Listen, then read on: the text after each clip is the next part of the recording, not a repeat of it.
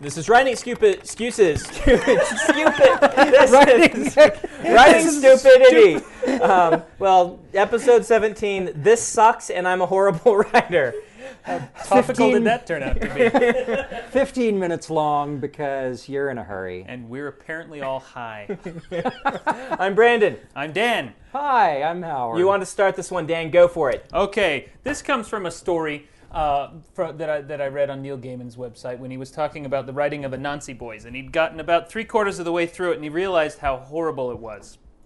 And so he, he, he called up his editor on the phone and he said, You know, I, I'm going along with this book, but really it's no good, and no one's ever going to want to read it. And it's really bad, and the characters are all stupid, and the ending I have planned is horrible, and it just sucks. And the editor laughed out loud and said, Neil, do you realize you do this every single book? you call me three quarters of the way through and tell me how bad it is, and then I tell you to get back on track, and then you finish it, and everyone loves it. And he said, Oh. And then he finished his book, and, he, and it's one of my favorites. Yeah. So I, I, there are very few writers out there, I think, who don't go through periods where they just think their writing sucks. And um, I want to do this podcast on deciding when it really sucks and when it doesn't, and how to make the distinction. Part of what made me want to do this is last podcast we mentioned there are two types of writer's block. There's the you sit down and there's a blank page, you don't know what to do. We covered that. Now I want to cover the I'm writing along and I think this is absolutely dreadful. How do you overcome that? Any ideas? What do you guys got? I like the quote from uh, our friend Ken Rand, who says he's got this as a sig on the end of his, all, all of his emails. Uh, anybody can say you can't write. Don't let anybody say you don't. Um, I honestly, I don't think it matters if what you're writing sucks until you let that stop you from writing. Okay. If you you can't let that stop you. For me, the big trap is looking back at what you've written and saying, "Oh, oh gosh, this is awful," and giving up. Okay. Mm-hmm. We definitely don't want that to happen. No. That's, I mean, hands down. But I do want to say there are times in my professional career where I've thought, this sucks, this sucks, this sucks.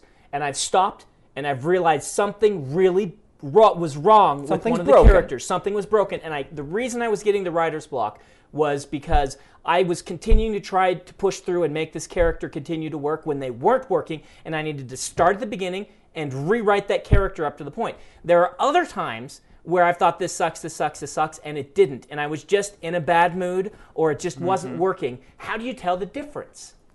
Writing group. Yeah, writing group's a good one. I'll Writing say a I'll, very I'll give a one. thumbs up to that as well.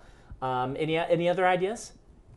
One of, one of the things that I've done, and, and I can use a distinct example from the book I'm writing right now, is I started chapter four and I got about three or four pages into it and I just said, This is horrible. This is dreadful. I can't go on like this. I need to go back to my plan and, and figure out what this chapter should be about because it should so not be about this.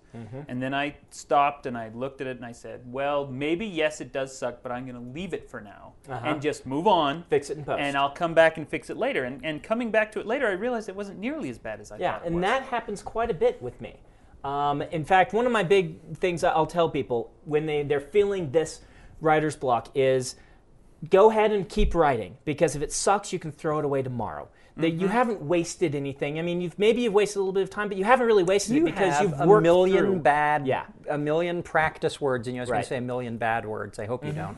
I know some people that have a million bad I words in them. Um, George Carlin probably has a million bad words in him. Mm. But uh, uh, anyway, the you, you've got a million practice words in you. Mm-hmm. Um, writing that chapter that you end up throwing away counts Yeah. Mm-hmm. as getting rid of those practice words. That is something that will build you into a better writer. For me, when I'm stuck in that way, I'm looking at it saying, "Oh, this sucks. This is awful." But I, I still have two hours left of writing time. I don't want to waste this time going back and trying to fix what's broken. I change perspectives. Um, Right, I, right, I write a write from a different section. perspective. Yeah. Write a new section.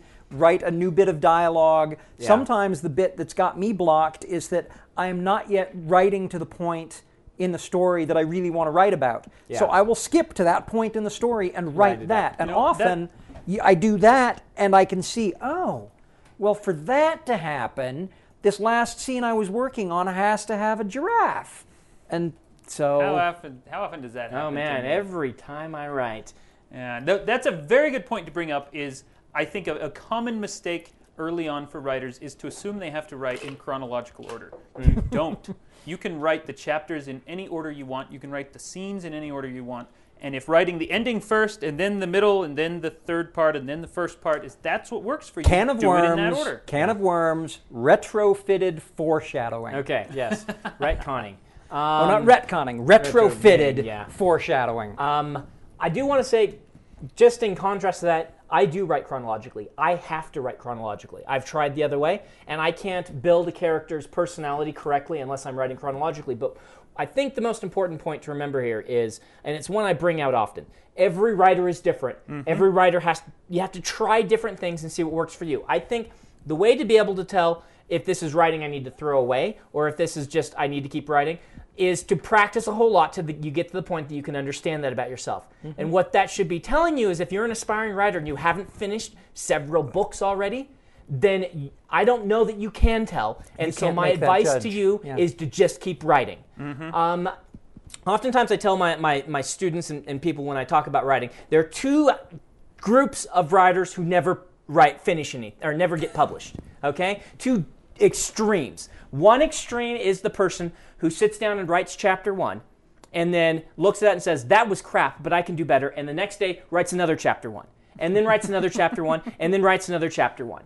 Um, that's one extreme. The other extreme is the writer who says, yes, this is awesome, and just writes and writes and writes straight through, and then gets to the end of the book and says, ah, that book was terrible. And then starts a new book instead of revising. In other words, there's the one person who revises forever, and then there's the person who never revises. I'm a person early in my career who never revised. Um, I, I didn't want to revise books. I always wa- thought I had to get it right on the first shot. And so if it tur- the book turned out even vaguely not so good, I would start a new book. And that's part of why I wrote 13 books before I got published. but you what know type what? are you guys? That's that I would prefer to be the second type of Yeah. writer because the second type of writer has actually finished a story. Right. Mm-hmm. But this, neither one of them is going to get published. Neither one of them is going to Yeah. get published, but the second writer has written 10 or 12 or 13 complete stories Yeah. and can learn then to pick up an old thing and Right. say, what was wrong with this? And that's what I had to learn. Figure it out. Once I learned to do that, and I um, I started putting things through drafts, I I, I picked it up really fast. I hit the ground writer, running really fast. The the thousand Right. chapter ones writer, I don't know how to help that person because until they've written chapter two and chapter five and chapter ten, Yeah. they have no idea what a story structure looks like beyond chapter one, Chapter or two, or one. three. We had a guy in our first writing group, Dan, in my first Yeah. writing group, who we great nicknamed guy. him the Eternal Rewrite. Yeah. And he literally did submit chapter one of the same story Like every 12 single week. times, 12, Oh, dear. 15 times. They and were you know all what? great. They were good. They got progressively better. I mean, he was a he is a good writer, but he never got beyond those first few chapters. is chapters. he listening to this podcast? I, I'm I hope sure. so because all of our friends listen to this podcast. Um, okay, let's pause here for an advertisement. Tor book of the week this week is Escapement by Jay Lake. Return to the clockwork magic of Jay Lake's storytelling in his novel Escapement, set in the same world as his first novel, Mainspring, which Greg Bear called a dark, wild mix of machine and magic. Escapement by Jay Lake, new in hardcover from Tor. Okay, um, we're back. Uh, Dan, what type of writer are you? Are you more I of a one drafter or more of a multi drafter? I'm, I'm definitely in the teaching myself to be in the second draft. I uh, went through high school and college never writing multiple drafts of, of any paper that I ever did. And so when I started writing novels, I did the same thing. And it wasn't until having written four books that I went back to my second one and said, you know, I really liked this one, but it had some problems. Maybe I can mm-hmm. fix them. And then that opened a whole new world to me of, oh, if I fix this. In fact, that's how I learned Yeah. that writing out of chron- chronological order can be helpful for me personally because I realized once I knew this ending that I could change these earlier scenes and make that ending work better. And I thought, wow, it just vistas opened up. I am a trapeze artist with no net. Okay. Uh, when I first started, when I first right. started cartooning, when I first started cartooning, I knew how important being able to come back to a script was, and so I would have three weeks of script written, and the, the the script that I'm drawing, that I'm illustrating today, has been written for three weeks, and I would have looked at it and revised it and tweaked wordings a few times. Um, the stuff that I just wrote that day I'm going to look at. I'm going to let bake for a while before I get around to putting a picture on it. Um, the reasoning for, behind this is obvious. Once I've added the pictures, Right. it becomes really expensive Yeah. to go back and rewrite. I just can't afford to do that. Nowadays, I've gotten better, enough better at uh, my first passes that I will sit down on a Monday morning and knock down a week's worth of scripts, read them, check them with Sandra, you know, cock my head at them sideways, haul them off to Dragon's Keep, pencil them, and by Tuesday they are inked and committed, and very rarely will I go anything? back and change something. Okay. I have had times at Dragon's Keep. Matter of fact, once was just this last week where I had a script written and laid out and already penciled. All the pencils were on it, and it was kind of complicated. And I had it sitting up on the table, and my buddy RJ came and looked at it and cocked his head to the side. And I thought I'd told a pretty good, you know, the, the lieutenant gets vaporized joke. Um, and RJ just didn't get it. And I said, "Oh yeah, the, the art's a little confusing, but that that's what's going on." And he, he still, it wasn't working for him. And I and I thought to myself, you know, I I don't want to give RJ credit for this right now, but he has identified a real problem with that script, and I'm going to have to skip it and go back and fix it. and I did. Okay. So let's get back to advice for the new writer. Um, how, what advice can we think of anything to give this person who's only writing the first the first chapter over and over again? What do you say to this writer? Because honestly, I see a lot more writers in that category who aren't who- who aren't making it. The writers in the second category often seem to figure out they have to rewrite on their own. The writers in the first category, I'm going to throw down yeah. the gauntlet. Okay. Until you write chapter two, you are not qualified to fix chapter one. Yeah. Ooh, burn. Wow. What? Dan, any suggestions? Um, I, I read once an essay by uh, Ray Bradbury where he talked about the three rules of writing, and the Mm-hmm. first two were so pithy that I honestly can't remember what the third one is. but the first one was write, uh huh. and the second was stop writing. Okay. You have to be able to sit down at the chair and put your hands on the keyboard and write. But a very important, equally important, possibly Mm-hmm. skill is to give it up and say, "Okay, I'm done with it. I have to move on." Yeah, I, I see a lot of these um, these writers. They it is excruciatingly painful to them that there are errors in that that piece of writing, and they can't just sit there and let it not be fixed. My response to you is, you've got to turn that off. Here's you've challenge number learn two. to turn that off. Here's challenge number 2 mm-hmm. This is this is a hard and fast Yeah. tool that you can use. Mm-hmm.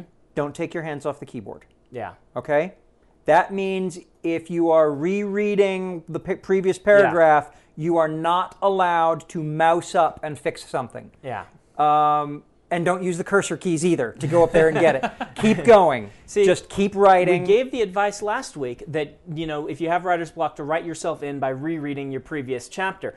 I, I would say that's very good, but you can't let yourself spend the whole day working Exactly. on that. That's a danger. this is a tool for somebody who does not have the the.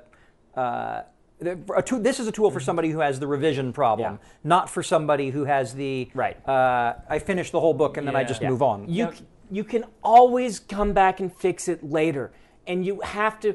It doesn't have to be perfect on the first try through, and you've got to get that through your head because otherwise you'll never be able to finish anything. What we, we, we Dan? talked earlier about uh, looking at your writing and realizing that you've wasted all this time writing something Mm-hmm. Really, when you think about it, the only the only point at which that writing becomes wasted time is when mm. you delete it. Yeah. Once it's gone, you can't get it back. Yes, that's wasted time. That you you you wrote all that, and maybe it was good, and you don't know it.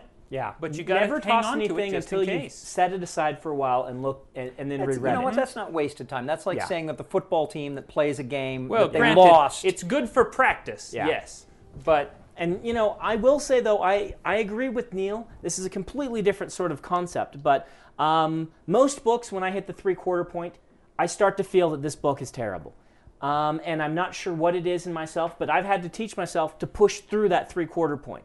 Um, I'm not as worried about that three quarter point for most aspiring writers because if they're having troubles, they're probably Gosh, having troubles. you yeah. got to the three Yeah. quarter point. Congratulations. Yeah. Um, Fantastic. I, I Now- think for yeah. Know that Yeah. know that we all have a little bit of trouble at some point in there Yeah. finishing up and and All right. and now push through. Um, anyone got any final words?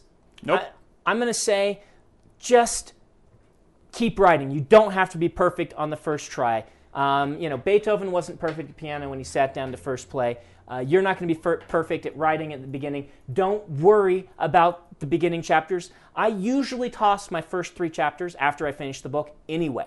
So I do. I usually do. You've told us that, So yeah. keep writing. Finish something. Learn to finish something. All right, let's do a writing prompt. Howard, you got one for us this week? Sure. Uh, this one's along the lines of a first line. A first line. Build a story off of this first line. Barry knew his mumbling was going to get him killed someday. Okay. This has been Writing Excuses. Join us next week. This podcast is brought to you by Tor, a leading publisher of science fiction and fantasy.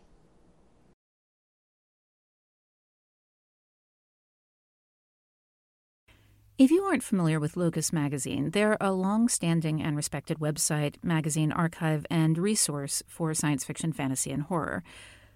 Basically, they're the industry magazine for our genre. They also run the annual Locus Awards, a top tier award that recognizes new, diverse, and excellent voices in speculative fiction. They tell the storyteller's stories through author interviews, book reviews, curated reading lists, international industry news, obituaries, and more. Locus has meant a lot to me, both personally and professionally. In my career, I've been interviewed by them, and I've also turned to them as a source of understanding who is involved in the industry.